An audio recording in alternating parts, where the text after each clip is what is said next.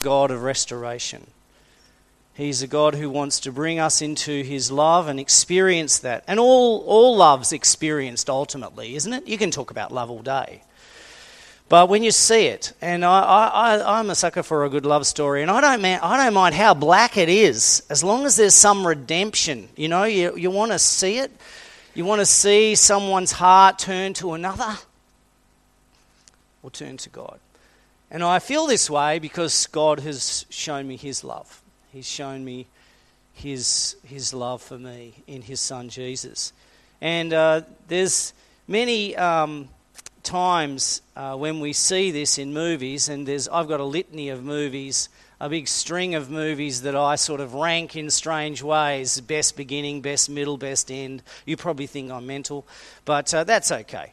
I just have these things, and so I'm looking for it. Are you looking for it when you're watching a movie? I'm looking for that moment where I go, oh, "That's the moment," and I take that away. And there was a movie that I saw uh, quite a few years ago, um, and it was entitled. Uh, uh, it was a movie about marriage, and the thing about when we think about marriage, if you were to use any of those words to describe marriage, which one of those images stand out for you? Is it about the contract? Is it about, you know, the pen you've signed on that dotted line? I'm marrying someone next to Sunday. And uh, first time in my career as a marriage celebrant, they sent me the whole script. I didn't even have to do it. They just wrote it all out and said, Can you do that? Which is a bit of a surprise. and it was all about, it was not about the contract. You see those two images under the hand and the rings, commitment, and hum, human connection. Love is ultimately experienced, and uh, there's a movie I watched a few years ago. It was called Fools Rush In, and it starred Matthew Perry from Friends and Salma Hayek. Uh, and they play, uh, tells the story of a young American construction supervisor, Alex Whitman, uh, and a Mexican photographer, Isabel uh, Fuentes. And they have a chance meeting in Las Vegas, and long story short, um, she finds herself pregnant after a few months, and she goes back to tell Alex, as a matter of honor, because she's a proud Mexican woman, that he is the father of her child. And, you know, whatever we might think of that morally, I have my own, you know, issues with uh, relationships before marriage, and I'm clear, uh, you know, happy to talk about that. But the story is a love story, and in an act of, you know, in a sort of a rush of the moment, he follows her out the door and they talk and they decide to get married. And what ensues in this movie, ensues, is them with their clash of cultures between Mexican culture and sort of white Anglo European culture, as you can just imagine. Imagine my big fat Greek wedding in America, but with Mexicans and white Anglo Americans. And there's it's a great little story. It's funny. She's got Mexican brothers who all hate him because they're strong Catholic boys, and he he's got their sister pregnant, and the the energy's palpable in the room. It goes on, but the big thing is them learning to love one another. And in a critical moment, when Isabel believes that all is lost between her and Alex, she goes home on a visit to her great grandmother and she asks for advice and she's very proud and strong-minded and she expresses her anger and disappointment in alex and in herself and what they've got themselves into and you know, and her decision to leave, and that's it, and I'm sick of doing this, and it's cost too much. And to her surprise, to Isabel's surprise, her great grandmother realizes what's going on and doesn't really support her the way, oh, poor baby, yeah. She tells her something quite different. She says that you need to fight for your future. And in one of the most truest things that's ever been said in cinema, she says a line, and out of this, comes redemption for this couple. And we're going to look at that in a movie that we, if we could just turn down the lights and listen to these words, it's a great little scene when she visits her mother and it shows us this nature of power between two human beings. No te traicionó tu fe, te traicionó tu miedo. Estaba perdida, eso es todo. Pero ahora puedo tomar mis propias decisiones. Qué egoísta eres. pensando que tú sabes más que el amor. Nanita, si, si él hubiera dado cuenta de que yo seguía embarazada, no se hubiera ido. Y él quería irse. Así es que lo dejé libre. No, te libraste tú. Y no escuchaste tu corazón y le mintiste al hombre que tú amas. ¿Por qué?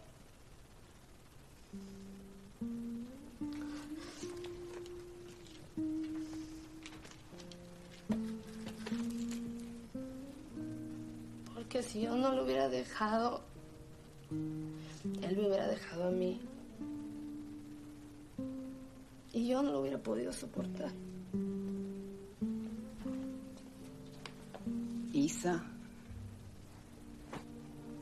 tú nunca vas a conocer el amor si no te entregas a él.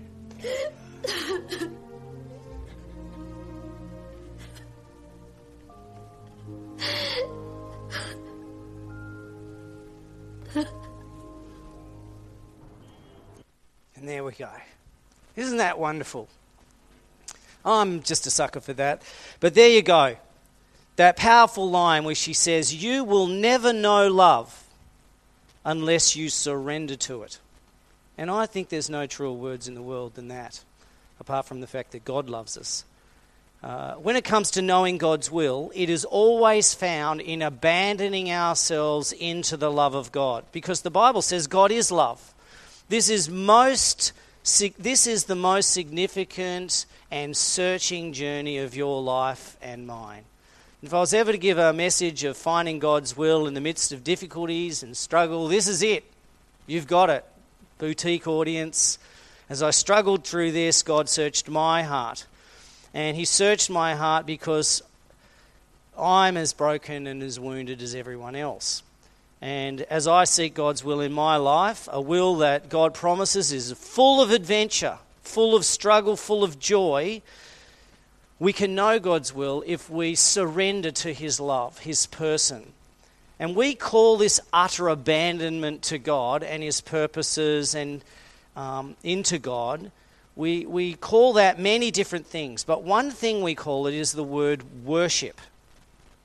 When we hear the word worship, we often think of singing, we think of praying, we think of church on Sunday perhaps, we think of standing and sitting like we've done this morning.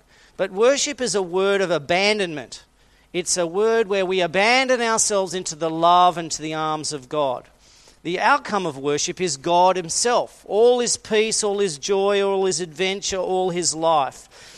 Now, those struggles to overcome our heart of resistance to God, they never leave us. There's something in us that struggles with that at the same time as wanting it. The Apostle Paul says that. He says, In my spirit, I want God. All of me wants Him. But I struggle with my flesh holding God at arm's length. Do you struggle with that? Is that just me? No, we do. We feel it. But in worship, we find something. And worship is never without difficulty personally or as a group of people. And partnership with God in worship, partnership with God and finding His will for our lives every day is a, is a journey of walking with Him. And how do we partner with God in His life changing mission of love? Because God gives us this so that we can share it, like I shared a few weeks ago. It's like a river, His presence. And His, if you hold it and let your life be a cul de sac, like on a river, if it get, water gets caught up and swirls around, it gets full of filth. It needs to move on and be flushed out by the ever powering love of God. And in today, we're going to be looking at that sense of how we partnership with God by seeking God's will. The journey of a love story to the ends of the world and the ends of our lives and existence, in searching every part of our heart and every part of our life in this world. And I want to look at how do we partnership with God. And there's a great passage in Scripture that talks about this in the book of Acts, where the church was struggling and being birthed and struggling through what's right and wrong, good and error, truth and evil, truth and error, good and evil in their church and the world. And in Acts 13, we see the church seeking God's will for mission. And this is what we, we, we read in this passage, how God reveals himself. So I'm just going to read this. You can uh, read along silently as I read it. Now, in the church at Antioch, there were prophets and teachers, and he lists a few names Barnabas, Simeon, called Niger, Lucius of Cyrene, Manaen, who had been brought up with Herod the Tetrarch, and Saul. We get to know Saul a bit later as Paul the Apostle. While they were worshipping the Lord and fasting, the Holy Spirit said, Set apart for me Barnabas and Saul for the work which I have called them. So after they'd fasted and fasted and prayed, they placed their hands on them and sent them off.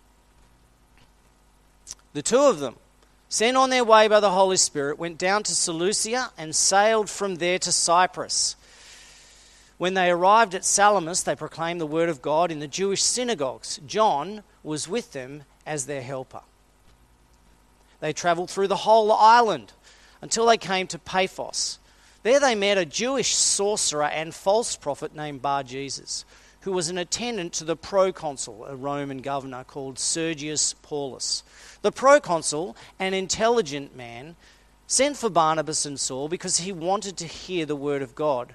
But Elymas, the sorcerer, for that's what his name means, same, the same guy as Bar Jesus, opposed them and tried to turn the proconsul from the faith.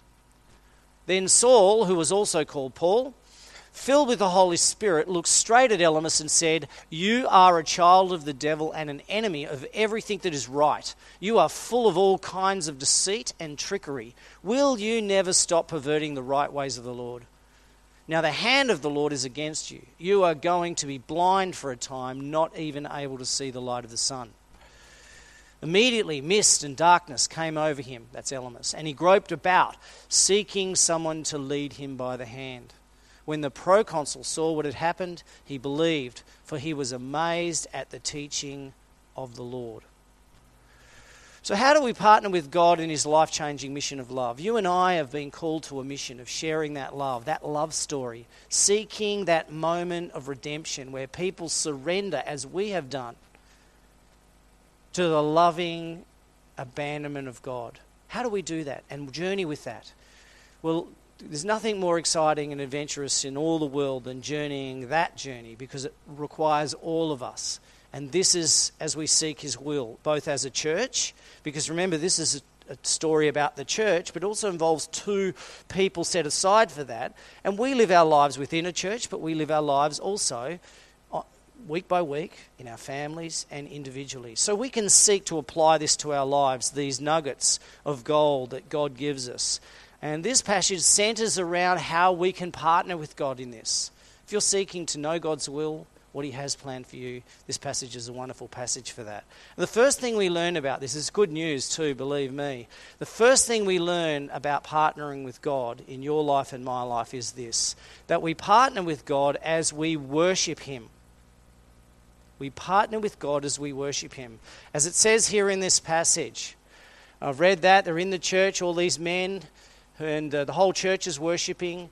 And while they were worshipping the Lord and fasting, the Holy Spirit said, This is a real key. The church suffered internal confusion and conflict and external conflict on the outside. The church was a confused place. It didn't take long, it didn't take 2,000 years to have problems. This is 30 years after the life of Jesus went to heaven. Within the lifetime of the living apostles, the church had struggles within about what was right and wrong, truth and error, good and evil, people sleeping with the mother in laws, all sorts of evil was in the church. Struggle. Who's in charge? God's in charge. Are you in charge, Paul? You're not really an apostle. Peter, we don't believe you. Who are you? John, what do you know about God? The apostles had to say, We are eyewitnesses to the living Jesus. He's called us to do this. They're struggling inside, struggling on the outside. They were getting persecuted. And over this, the Holy Spirit shadows and calls and sends his church out. And he does it as they worship him. Now, I think that's a wonderful promise for us. Because it says that before you and I ever do anything great for God, before God ever expects us to go and conquer the world for Jesus and be a missionary and win 20 people for Jesus and do anything, He says, Come, come to me, you who are heavy laden, and I will give you rest. Come and worship me.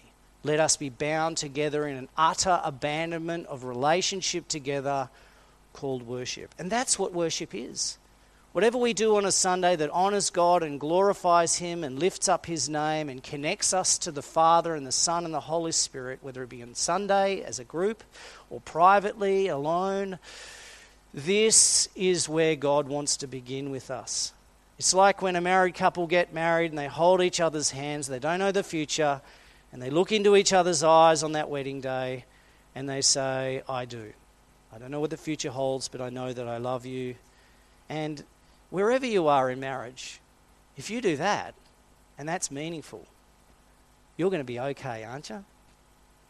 I've seen couples go through hell cancer, persecution, terrible issues. But they hold each other's hands and they love each other. And that's what God's saying in worship.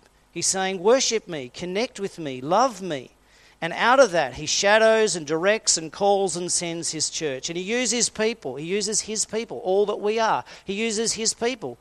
He names these people. He uses their gifts. He uses his church. And the, he uses two particularly Barnabas and Paul. Now, Barnabas was not an apostle. He was one of the one of the church, early church, who were in Jerusalem, and he was the one.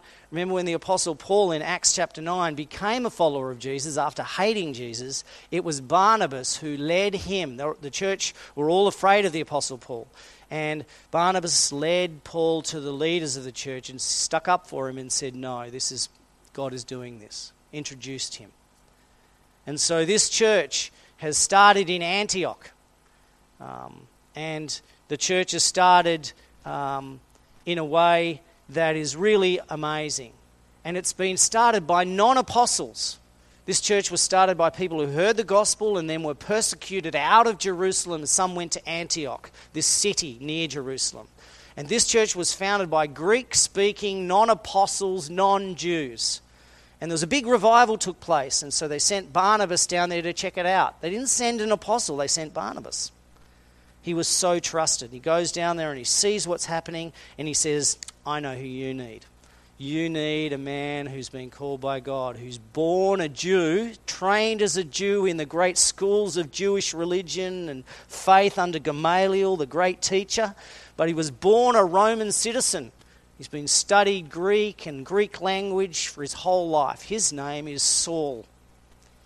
So he goes off. Barnabas goes off and gets Saul, who's back, gone back to Tarsus, which was his hometown, a Greek speaking place, a Roman town. And he has to find him, it says in the Bible in Acts 11. he brings him to Antioch, and these people are worshipping God. And out of that, the Holy Spirit guides them. And what this tells us is the absolute importance of worship and prayer as the beginning of clarity and service and mission and power. Because let's not forget what God's mission is. It starts with God, does it not? It starts with who He is and His Holy Spirit, Father, Son, and Holy Spirit. It's His power, His guidance, His church, His gospel. And worship when we connect with God, does something to connect us to who He is. And out of that comes a, a want to be His instrument, His child, who shares that with others in the world, and we get sent. And the history of mission and revival come out of an abandonment of people to God in worship. And if our church wants God's will, if you want God's will, if I want God's will, He says, Come to me and worship me. And history is littered with stories of great revivals that began with the simplest act of utter abandonment.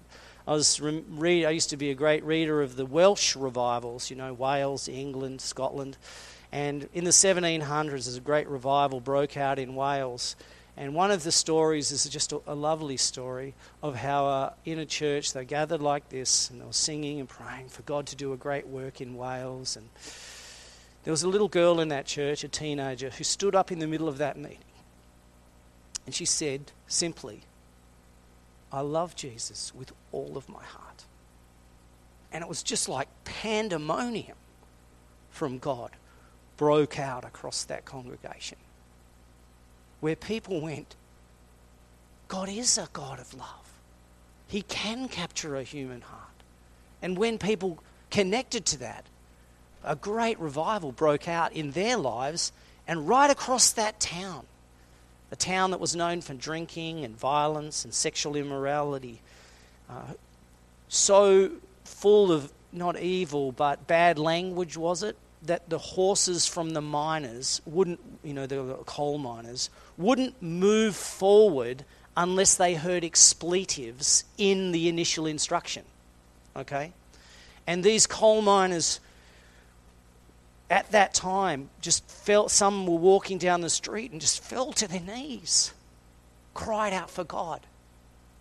Great revival came out of this declaration of this little girl, this teenager.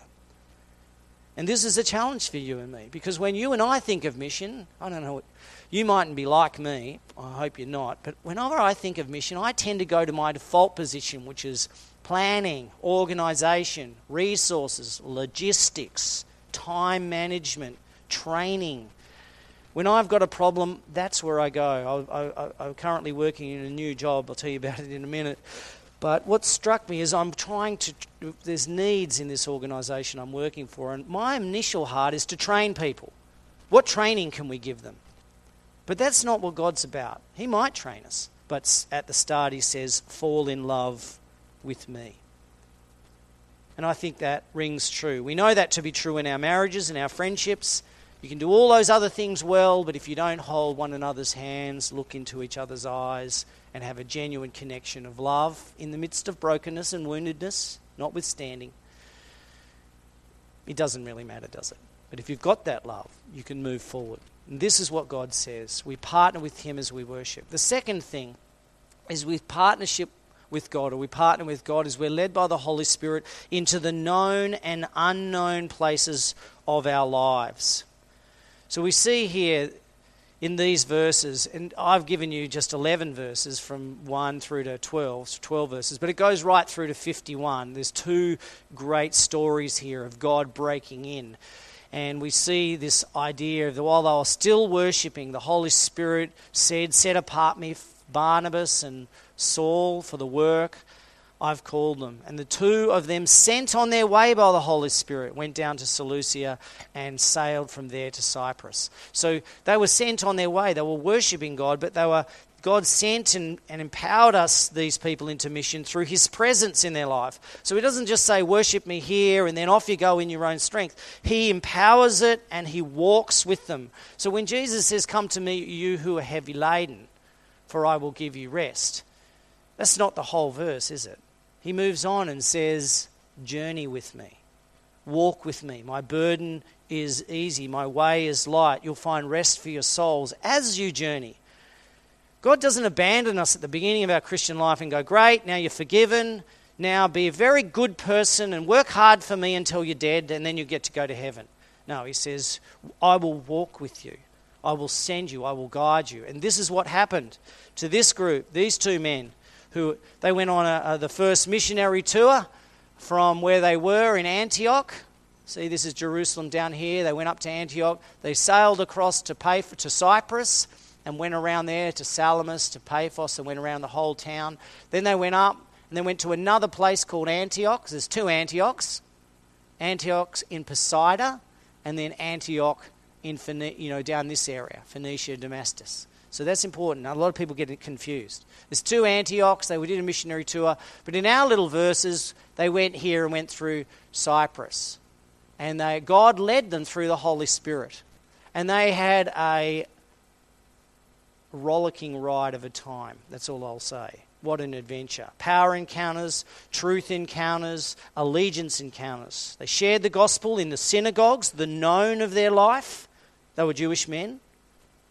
But they also shared it in the unknown places of their life. Before Sergius Paulus, before the prophet Bar Jesus, the false prophet, who was called uh, Elymas, the sorcerer. And there were people who were interested in what they said, and there were people who weren't interested. And isn't this the truth of our lives when we want to know what God wants us? We go to the known places of our lives, our family, our friends, our culture.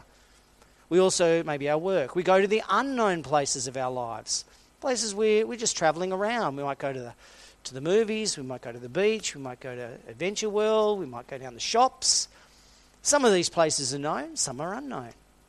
It's new, you're meeting new people. God's at work in all of those.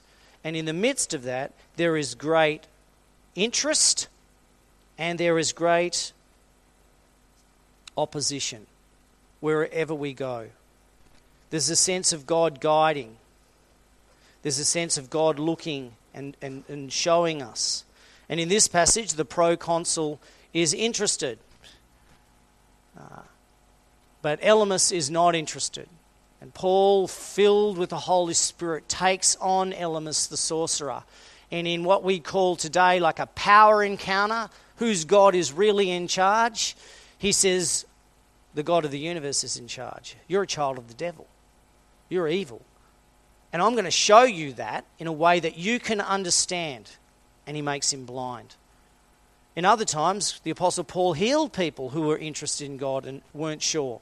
Jesus healed people who weren't sure. To the Jews, the Apostle Paul tended to do not miracles, but he went to their, their Old Testament law and the light that was contained in that. And Jesus, with the Pharisees and the Sadducees, didn't do many miracles around, them. And when they did, they hated him all the more, really. He taught from the scriptures. But for people who weren't sure about God and their worldview was, show me, then I'll know, Jesus did miracles. And the Apostle Paul does a miracle here. It's a miracle of punishment. Notice he says, for a time. So it's not forever, but this is in, who's in charge. And the proconsul sees this and he believes. He was interested, he's an intelligent man, but the miracle turns his heart. And in your life and in my life, we're drawn to the unknown places and the known places of our lives. And as we seek God's will in worship, He, he guides us into this adventure. He guides us the where, the how, the what, the who, and the why. And in verse 42, it says in these passages, For all who were called were saved. And I, I've seen that in my own life, and I, I'm a bit always reticent to talk too much about my own life and God's journeying with me, but some of you might know that I've, I've changed jobs from being a full time chaplain in the WA prison system, um, and I was actually there three days a week, and then in Army Reserves as a chaplain for two days a week. While I was there, there was a whole sort of a holy discontent. I kept praying, God, show me, use me in a way, and God led me to that for three years, and boy, it was really a great privilege. But there was, I, I kept thinking, God, just use all of me. And then out of that came a phone call where a mate of mine who's a pastor at another church says, I don't know, I, I'm, I'm ringing you. I hadn't heard from him for a long time, for a while. I usually go and preach at his church occasionally. And I thought that was one of these calls. He says, Neil, I'm just ringing on behalf of someone, and I want you to think about applying for the job of police chaplain in WA that's coming up. I didn't even know there was a job for a police chaplain. I said, Really? Okay, is there a police chaplain? Yeah, yeah, this is how it works. Oh, my goodness, they're getting a new chaplain. Someone wants you to apply for that job. Okay. And the job's being advertised tomorrow. Throw your hat in the ring. All right. So I have a look. Oh, there it is. I apply, throw them out. I, I was talking to Jacqueline. I don't know. Is this God's will? I like the prisons a bit. I'm discontent. There's a holy discontent.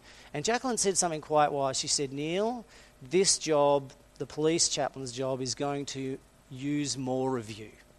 It's going to be bigger than you. Right? It's going to use all of you in the complexity of it. And I was thinking about that and praying about that and thinking, you know, you can't just say no to that. You have to throw your hat in the ring. And so I applied, and the Lord would have it that I, I, I won that position. I got that position. Praise the Lord. It's His work. But what struck me is that, make no mistake, I am a weary servant at the moment because it is a tough job. You know, you know what's happened over the last couple of weeks in police in this state. We don't go in there, we serve the officers who serve them who serve those situations. And it uses all of me. And just in the last two weeks, I've had people interested. I've had people declare they're atheists in front of me. Other people want prayer. I've been talking to groups of people in training. I've been talking to people who are wounded and struggling marital breakdowns and indiscretions and infidelities. This is no different than army, but now it's this. So I'm five days a week in the police and two days a week in the army, and oh man, I tell you, whew, I need a bowl of Wheaties in the morning. But it's all of God leading me. And I say with great humility this this is not about me. But when you say to God, God, show me your will, guide me in your spirit, use all of me, be careful what you pray for. Because He goes, All right, I'll start making that happen. Might take a while. It took three and a half years in the prisons for this job to sort of be created. But I was getting training in a system there with officers in blue who I might add are a tough cook bunch of cookies. You ever want a tough job, serve in prisons as a prison officer for 40 years. One of them, I met one of them, 40 years he served in the blue. Unnamed, unseen, unthanked. That's the three words that I learned to describe prison officers. Unnamed, unseen, unthanked. When do we ever think about prison officers? Getting spat on, punched in the head, kicked, and while they're being beaten, all the prisoners are in the cells going, Yeah, give it to them! I saw that. They do it for 40 years. And with great dignity often. They treat these men and women with great respect. Not always, they're broken, wounded themselves. But that's the people we serve. If you want God to use all of you, just start praying, God, I want you in worship. And then out of that, He will guide you. He will partner you. And in the midst of that, He will give you some good news to share. Now, I'm not going to explain this too much, except to say what the Bible says that this is the message of God to you, my friends, my brothers and sisters in Christ, and this is the word of God to the world. My friends, the Apostle Paul said, I want you to know that through Jesus, the forgiveness of sins is proclaimed to you. Through him, everyone who believes is set free from every sin a justification, which is like a declaration of legal and moral righteousness. It's like you go in front of a judge and a judge says, You've been found innocent. Imagine facing a, a murder charge in front of a judge, wrongly convicted or rightly, whatever. And the judge says, I've seen all the evidence, you're not guilty. Wouldn't you feel relief? I'm not spending the rest of my life in prison. That's what justification means. You were not able to attain this under the law of Moses, and we are given that message to the world. Isn't it a great word, forgiveness? I love that word. It deals with so much of the brokenness of our lives. And if you do a deep study of the religions of the world, just Google it. Religions of the world, view of forgiveness. There's one religion in the world, one spirituality that just shines like a diamond on the black velvet of humanity compared to the lumps of coal. And what do you think it is? Christianity, forgiveness, grace. And I'll often say to people who come to me as atheists, one of the questions I ask them is how do you deal with guilt and shame? How do you deal with forgiveness without God? And it's a very interesting conversation. The great promise of God is forgiveness. Forgiveness and undeserved love. Utterly drunk with love. Forgiveness that He bore. A forgiveness that was bore, born and birthed because of God's love. We didn't deserve it. We didn't earn it. We didn't manufacture it. God gave it as an utter gift of His grace. And this is we we share that good news. And then there's uh, there's so many gospel messages where the Apostle Paul shares that. And you and I can have that same message as we share what God's done in our life. And then finally, we receive his joy. I love this passage. The disciples were filled with joy in the Holy Spirit. The last verse of the whole chapter is this that they were filled with joy. The greatest gift of God in pressure and persecution and struggle and desiring his will, the greatest gift of God is God himself. And God gives us the, Himself because in Him we have everything we need. And there's how do we partner with this mission of love? We partner in these ways. And I want to share the story of a couple of people just to finish of some great warriors for the Christian faith. C.T. Studd, captain of the English cricket team, played the Ashes, was the world's best batsman. He was so prolific in scoring runs in the 18, late 1800s that people had thought about changing the rules of cricket because they've perfected the art of the fine cut You know what the fine cut is? Ball is bowled, and you just go clip through to, thir- uh, to through to uh, third man. Just push. He played as captain of the cricket team, became a follower of Jesus through the ministry of D.L. Moody in England. And this is his creed in life. If Christ be God and died for me, no sacrifice can be too great for me. And the reason for me to make for him. And the reason I put him up is notice the three photos him as a young man, him as a middle aged man, and him as an old man. Serving Jesus is a great adventure that will capture your whole life. And this is where he died in the middle of the Congo. In a marked grave. What's striking about this man is that when he became a follower of Jesus, he's come from a very rich family. His father, when he died, gave him 125,000 English pounds in 1890. The buying power of 125,000 English pounds today is $9 million. There's a calculator. So someone gives you $9 million. When he gets, he gives, when he gets that God has called him to mission, he gives half of it away to the purposes of mission. And he got married, he married his bride, and he gave half to her as a wedding gift, and she gave the other half away. And you know why? He said, If I'm going to serve God in faith, I cannot be relying on the money, this money. I have to serve Him in a way that allows me to rely on His giving in faith. How many of us would do that for mission? I don't think anybody would do that. They'd say, I just live on the live on the interest. Be fantastic. You never have to burden anybody. It'll all be great. He goes, No. Now I'm not saying that's the only way. There are other people who did it different ways and were happy to receive the money from God. But that was his commitment. Here's another young lady, Amy Carmichael. She said this missionary life is simply a chance to die. In seeking God's will, a die to our own dreams and our own goals, but to live for God's. Amy is a young woman Amy is a middle aged woman, and Amy is an older lady. Mission will capture your life, your adventure, it'll capture your age, it will capture your beauty. And this is where Amy's, her, her nickname was Amma, which just means mother. You can see it here, maybe just. I've got other friends who are serving God in mission. The Crane family, they served them, they started mission in their early 20s. Now they're in their early 40s, late 40s. They've got five kids. I saw those kids grow up via, uh, via um, emails and t- texts. I've got another friend who's uh, serving in China as an older man. I've got a couple, Gary Moore and his wife Shirley. They went to Bible college with me. They're now in their late 50s. They're serving in China. And here's young Sally, Sally Pym. Did her training, started at Vose Seminary. I got to know Sally when she's 18. She went on a two year mission trip, came back at 20, did four years of study at Vose Seminary, is now back on the mission field as a girl in her late 20s. She wants to serve the Lord her whole life. It will capture her youth, her beauty, her, her all. But you know, that's good. God wants all of you. It's a life of adventure.